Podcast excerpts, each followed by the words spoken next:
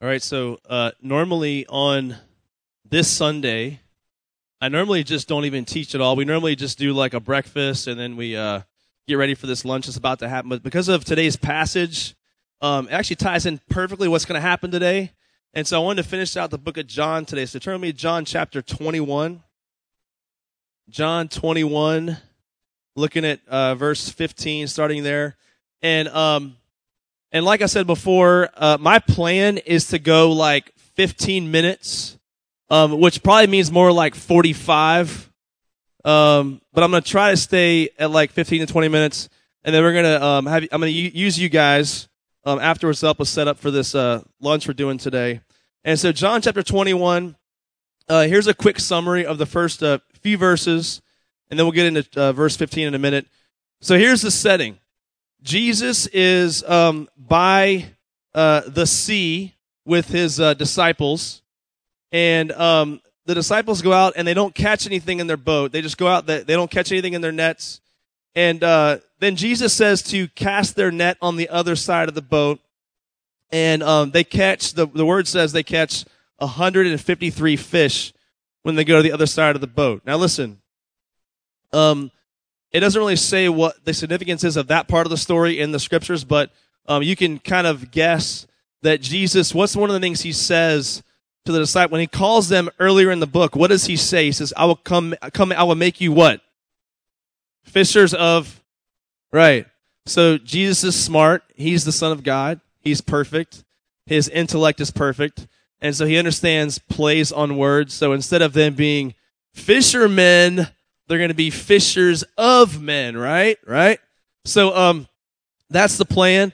And so, uh, I think you can make a connection here that Jesus is, is implying that, look, if you follow my instructions, if you follow me, you're going to reap a huge harvest, to use a farming and not a fishing analogy. But you're going to reap a huge harvest. You're going to have a lot of fish to catch, a lot of uh, people to catch with the gospel. So they catch too many fish um, so much that they can't even contain it. The next scene I think is really cool because they are sitting on the beach together, and it says Jesus. They have a, a charcoal like fire pit going, and so um, they are grilling some of these fish, and it says they're eating them for breakfast. So, do you guys like to eat fish for breakfast? Probably not. But back then, there weren't many options, so they ate fish for breakfast along with bread. And so, um, but here they are. Listen, here they are. Jesus, this is after the resurrection, and they're eating breakfast by the seashore with Jesus, and the scriptures make it seem like no one's really saying anything. That it seems like it's kind of awkward at this point because Jesus is there, he's been resurrected, and uh, what we see is that um, you remember that the disciples actually kind of abandoned Jesus after the at the cross, right? They left and they um, ran away they weren't sure what to think about the fact that um, the Messiah was dying on the cross.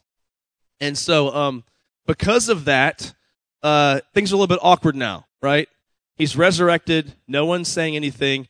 And so Jesus breaks the silence in verse 15. He says, uh, let me grab some water. He didn't say, let me grab some water. That was what I said. But, um, okay, verse 15.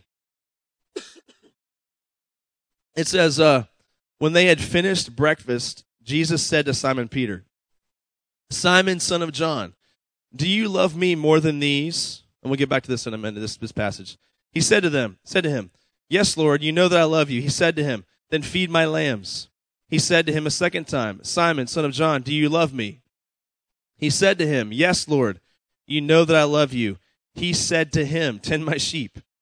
He said to him the third time, Simon, son of John, do you love me? Peter was grieved because he said to him the third time, Do you love me? And he said to him, Lord, you know everything. You know that I love you. Jesus said to him, Then feed my sheep.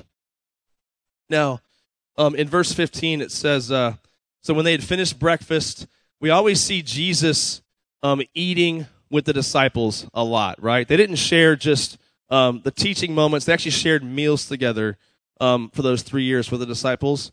And um, and I'll, I'll just say this very quickly, but this is partly why we feed you guys a lot of food here on Sundays and Wednesdays because I really do believe that um, that food actually helps create community. There's a reason behind it. It's not just because we're trying to get you to pay attention or, you know, give them some sugar and they'll pay attention. It's not, that's not the point. The point is that I really believe when you gather around a table together and you eat together, there's just something spiritual about that. There really is. Have you guys noticed that? Do you, do you feel like conversations seem to go different if you're sharing meals together as opposed to just sitting there staring at each other? Have you noticed that? And so we do it for that reason because we feel like the um uh hey, can we put the pocket knife away, please? And put it away, like in your pocket. It's called a pocket knife for a reason. I got a guy over here like going like Russian roulette on his hand, and I'm like, dude, you're gonna bust a vessel or something. I, I don't like the look of that. So um, please put that away. Okay. Um. So uh. So we see we see Jesus sharing meals with the disciples quite a bit. And um, this is why we do what we do here at the Outback on Sundays and Wednesdays. It's partly why we, we think it's important. Um, now, look at the question. So, no one's talking, there's awkward silence.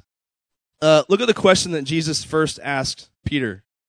He says, Simon, son of John, do you love me more than these? Meaning, do you love me more than these guys do? Now, leave it to Jesus to break the awkward silence with an awkward question, right? That's kind of an awkward question. If you're sitting with your friends, are you going to sit there and go, So, uh, Rebecca, do you love me more than these other girls do? Like, are you going to ask your friend that question? Probably not. That's an awkward question. Um, but Jesus, being perfect, he's allowed to ask awkward questions like that. And if you think about this, why do you think Jesus is asking Peter this question? You remember what happened before the res- before the crucifixion? What happened? He denied him three times, right?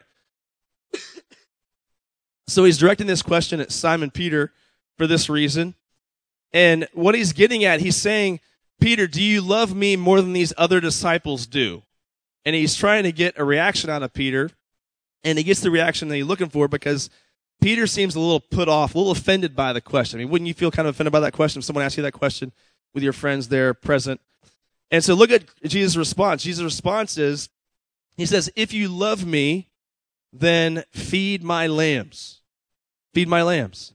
Now, he says this three times because Peter denied him three times. So, what Christ is doing here, the last thing that happened before the death of Jesus was the denial of Peter. Peter denied him three times. And so, Peter's probably feeling a little bit ashamed, a little bit uh, just worrisome being around, the, around Jesus after he knows he's denied him three times in, in the previous story. And so, um, so in this story, Jesus calls him by the name Simon and not Peter. Now, the reason why he does is because Peter was his new sort of God given name, Simon's his old name. And when Peter denied Jesus, it was like he was acting like his old self. So I think he's being called Simon because it's like it's like Jesus is saying, "Look, when you denied me, you acted like your old self, and I'm calling you to be Peter. I'm calling you to be the new man that I've created you to be." And so he's asking him, "Simon, do you love me?" and reminding him who he used to be so that he can fall on the grace and mercy of Jesus and then become the person that God intends him to be, which is Peter, which means rock, the person he's going to build his church on. And so um so here, Jesus is, is, it's like Jesus is trying to restore him. On the one hand, this might sound shameful, but he's also trying to restore him at the same time and remind him that no, I still offer you the same relationship that I offered you before, in spite of the fact that you denied me three times. And so Peter affirms his love for Jesus three times. And here's the, the whole crux of the matter, because I love the fact that the book of John ends on this passage because um, we said at the very beginning of the series, we said that um, we want studying this book to have one major thing take place in your life, and it was this. We want it to stir your love for Jesus, right? We said that from week one. We want this book to stir your love and your affection for Jesus Christ, not just stir your beliefs, not just stir conviction, um, not just stir repentance, which those are great things and those are necessary things, but mainly we want it to stir your love and affection for Jesus. Now, I know that whenever I say that, those words, um, girls tend to be like okay with that language when it comes to Jesus, but guys tend to be a bit like, wait, what? I'm supposed to love and have affection for Jesus, which sounds like a weird idea. But when you look at the scriptures, John especially talks a lot about loving Jesus, loving God leads to a love for other people. Look at first, first, second, and third John. It's all about the church loving each other, and it's all based on your love and affection for Jesus. And so, listen, the, the main crux of the matter, the main question I want to ask you this morning is do you love him? Has looking at this book, has it stirred your affection and love for him? Or do you still just have this intellectual, distant understanding and and kind of like love for Jesus? Or do you really truly love and, and have affection for Jesus? So much to the point that you want to obey him. Because here's the deal. Um, I read an author this week. He said this Love is the compelling force behind true obedience. Love is the compelling force behind true obedience. Did the slides go bye bye? Where'd they go? I don't know where they went. That's what I say to my, my kid. Go bye bye. Um, so love is the compelling force behind true obedience. And um, obedience without love is not true obedience. Listen, many of you are at that stage of life where you're like, okay, I'll just obey. Um, I'll just follow the rules. I'll do what I have to do. But if that's not coming from a place of true love and affection for Christ, it's not really true heart obedience, is it? It's just going through the going through the motions, going through the actions. It's not really true obedience without um, without there being love at the center of that. If we do not love Jesus, listen, many of you want to be involved in ministry, all kinds of ministries around here. If we don't do that out of a love for Jesus Christ, our ministry is not going to be effective. If you minister out of any other place other than love and affection for Christ, our ministry here is not going to be effective. I mean, it might be okay externally, but it's not going to have its full fruit, its full effect, unless it's done out of a place of love for Him. Unless it's done out of that place, it will not be effective ministry. And so last week, I stood up here on the stage and I invited um, anyone in the room who has not put your faith and trust in Jesus Christ. I, I said, look, if, if, you, if, you, if you think you're not a Christian yet, or if you know you're not a Christian yet, I'm inviting you to put your faith and trust in Him today. I said that last week. And I wasn't just saying to put your faith and trust in Him intellectually, but I was inviting you to have a love relationship with Him. Right? I mean, we're inviting you into this love relationship with Jesus. And so the question that Christ asked Peter is also relevant to us. Do you love Him? Do we love Him? If we love Him, we will want to obey Him. Listen, the next statement for you is this is that loving always leads to doing. Loving always leads to doing. Throughout the Bible, we see this pattern. If, if, if you truly love God, truly love Christ, it's going to lead to action. It's going to lead to something. And here he's saying it's going to lead to feeding um, his sheep.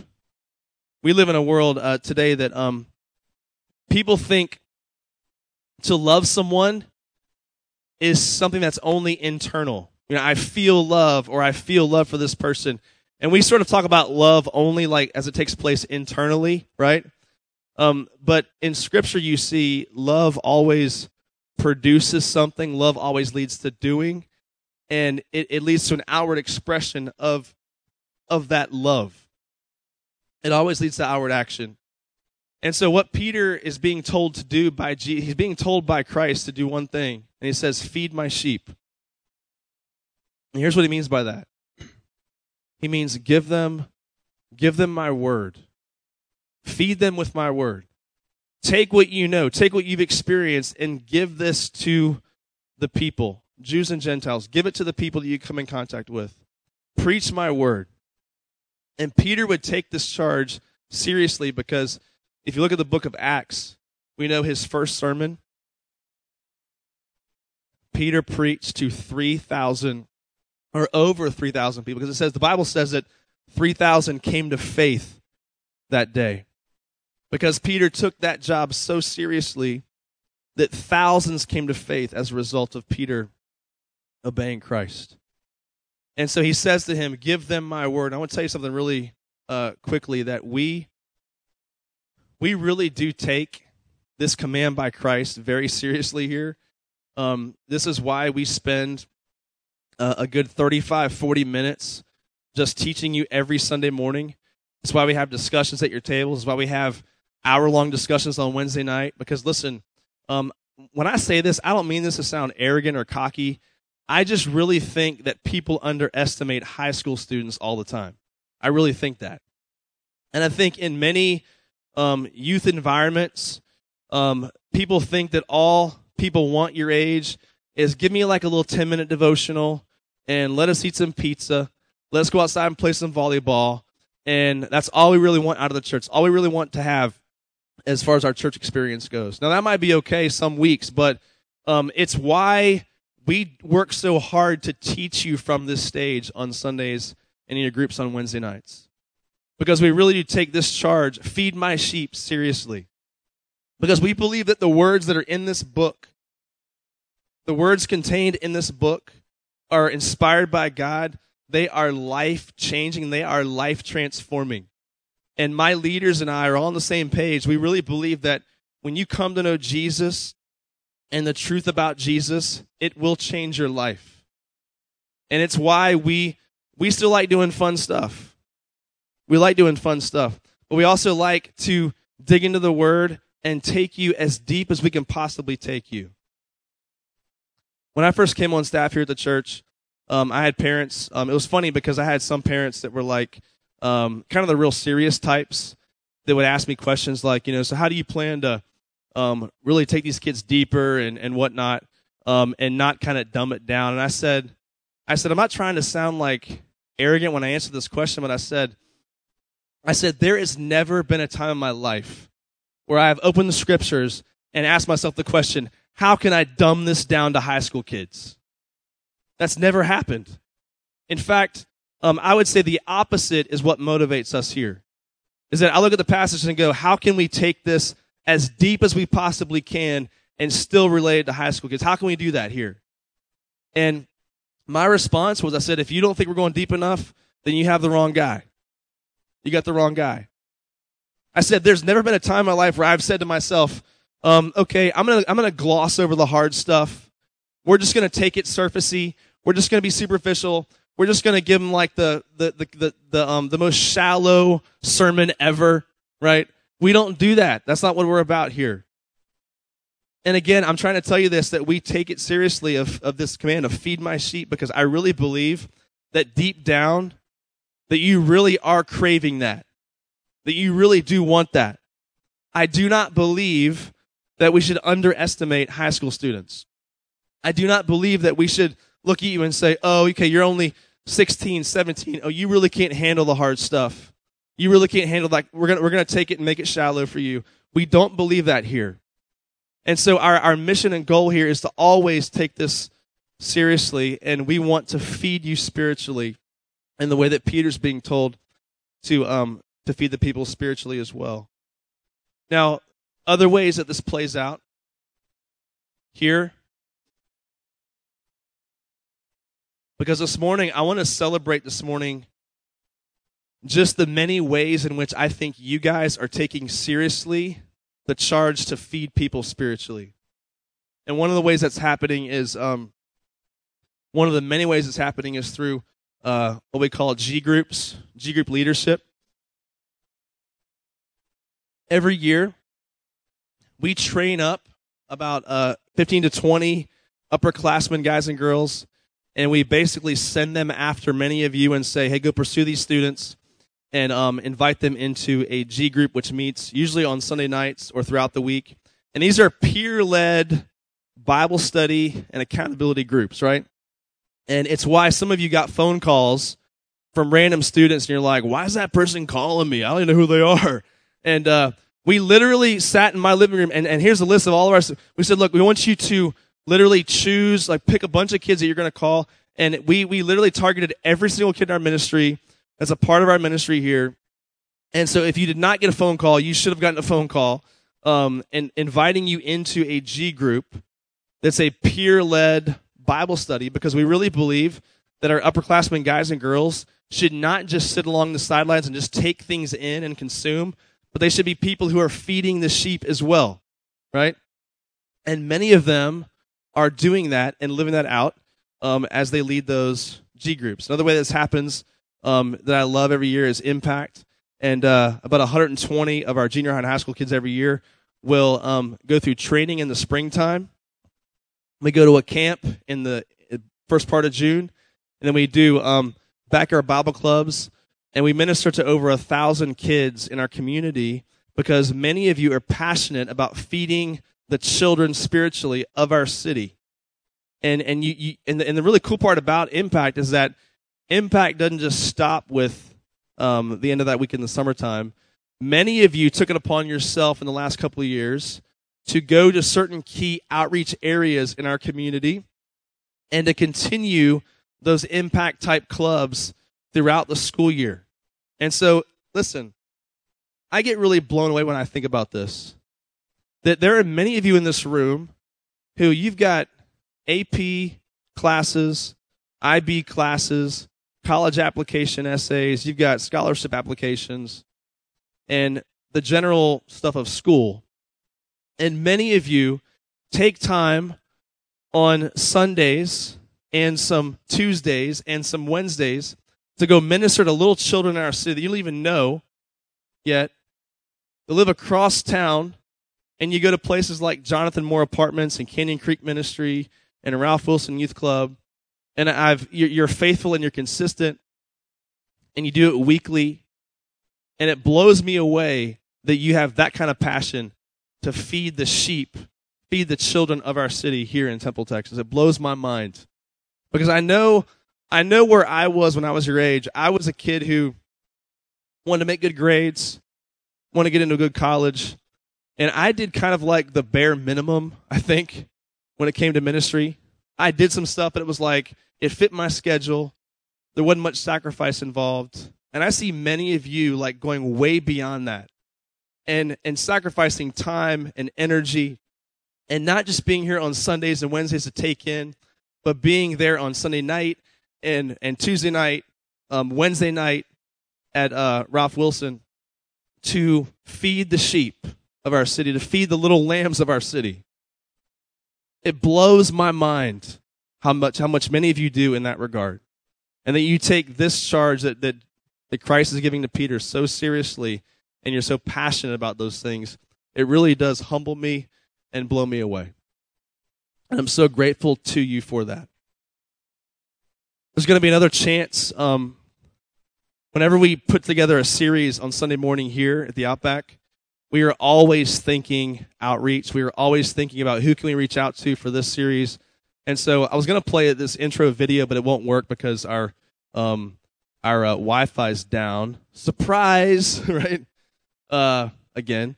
So, um, but when January hits, I normally save my video series that we do for summertime when I'm real, real busy um, with impact and stuff. But um, starting January, we're going to do a four week video series with Matt Chandler on defending the Christian faith it's going to be on um, topics like suffering, topics like how do I minister to my um, my atheist friends? How do I those kind of big questions that we talk about sometimes. Um, we've covered these before from from the stage here, but I'll, I want you to hear multiple different voices on these kinds of things, and I want you to be thinking about even now, over Christmas break, um, who can I invite? Who can I bring? Starting first Sunday of January all the way through January to watch this video series by Matt Chandler when it begins in January. And this is another chance for us to feed the sheep, feed people spiritually in our city, and a chance for us to outreach to them and see hopefully them come to know Christ and embrace Jesus Christ as their Savior. That's going to happen in the first part of January. Once January, we'll start our next series after that in February, but we'll have the whole month of January devoted to that one series. And we will be thinking about who can I be inviting and thinking about, praying about uh, bringing to that series in January um, when that starts. Um, another way that I think you guys are taking seriously the command to feed my sheep is uh, every year we do this food drive and this Christmas gift drive, and um, and I'm blown away at your response every year. And so today we get to feed probably 150 people in this room and literally feed them physically, but also feed them spiritually as well. And also give them Christmas gifts and, and show the love of Christ in that way. And so, um, so instead of me just talking this morning about feeding my sheep, we are going to do it literally in a few moments. And uh, before I wrap up, though, there's a sign up sheet at your table that is, uh, is titled Outreach Ministry. And what I'm going to do is if you're currently involved in those ministries at Ralph Wilson Youth Club, uh, at um, Jonathan Moore Apartments, at Canyon Creek uh, Townhomes, those kinds of things, I want you to sign up on that list there. We're going to have a meeting um, January the 12th after church to kind of collaborate and share ideas and cast some vision for those that are currently doing that those ministries. Um, also, if you're not currently doing those ministries, but you want to jump on board and help out with those things, you can also sign up to be at that meeting as well, and uh, and be a part of that meeting and, and, get on board with one of the teams that are going out to our city and feeding the sheep of of our city here in, in Bell County. Um, so go ahead and sign up for that right now if you can. Um, and uh, I'm going to pray for us, and um, we will. I'll tell you what to do after that as far as getting this lunch ready today for these people that are going to be here in a few minutes. Let's go ahead and pray. Yeah, we thank you so much for the chance we have to minister your word today. We thank you that we get to um, just be a light today and and to feed some sheep the way that you've told Peter to as well. We thank you for uh, your word and how it transforms. We pray that anybody in the room today, God, that um that uh doesn't know you, we pray that um that they would look at your word, they would realize that you are who you, who you say you are. You are the Savior. You are the Messiah. And when we realize the truth about you, we were humbled by it. We were transformed by it. We realize that we need a relationship with you. We need forgiveness from you. We pray that um, the gospel would begin to transform us and change us, Father, in those kinds of ways.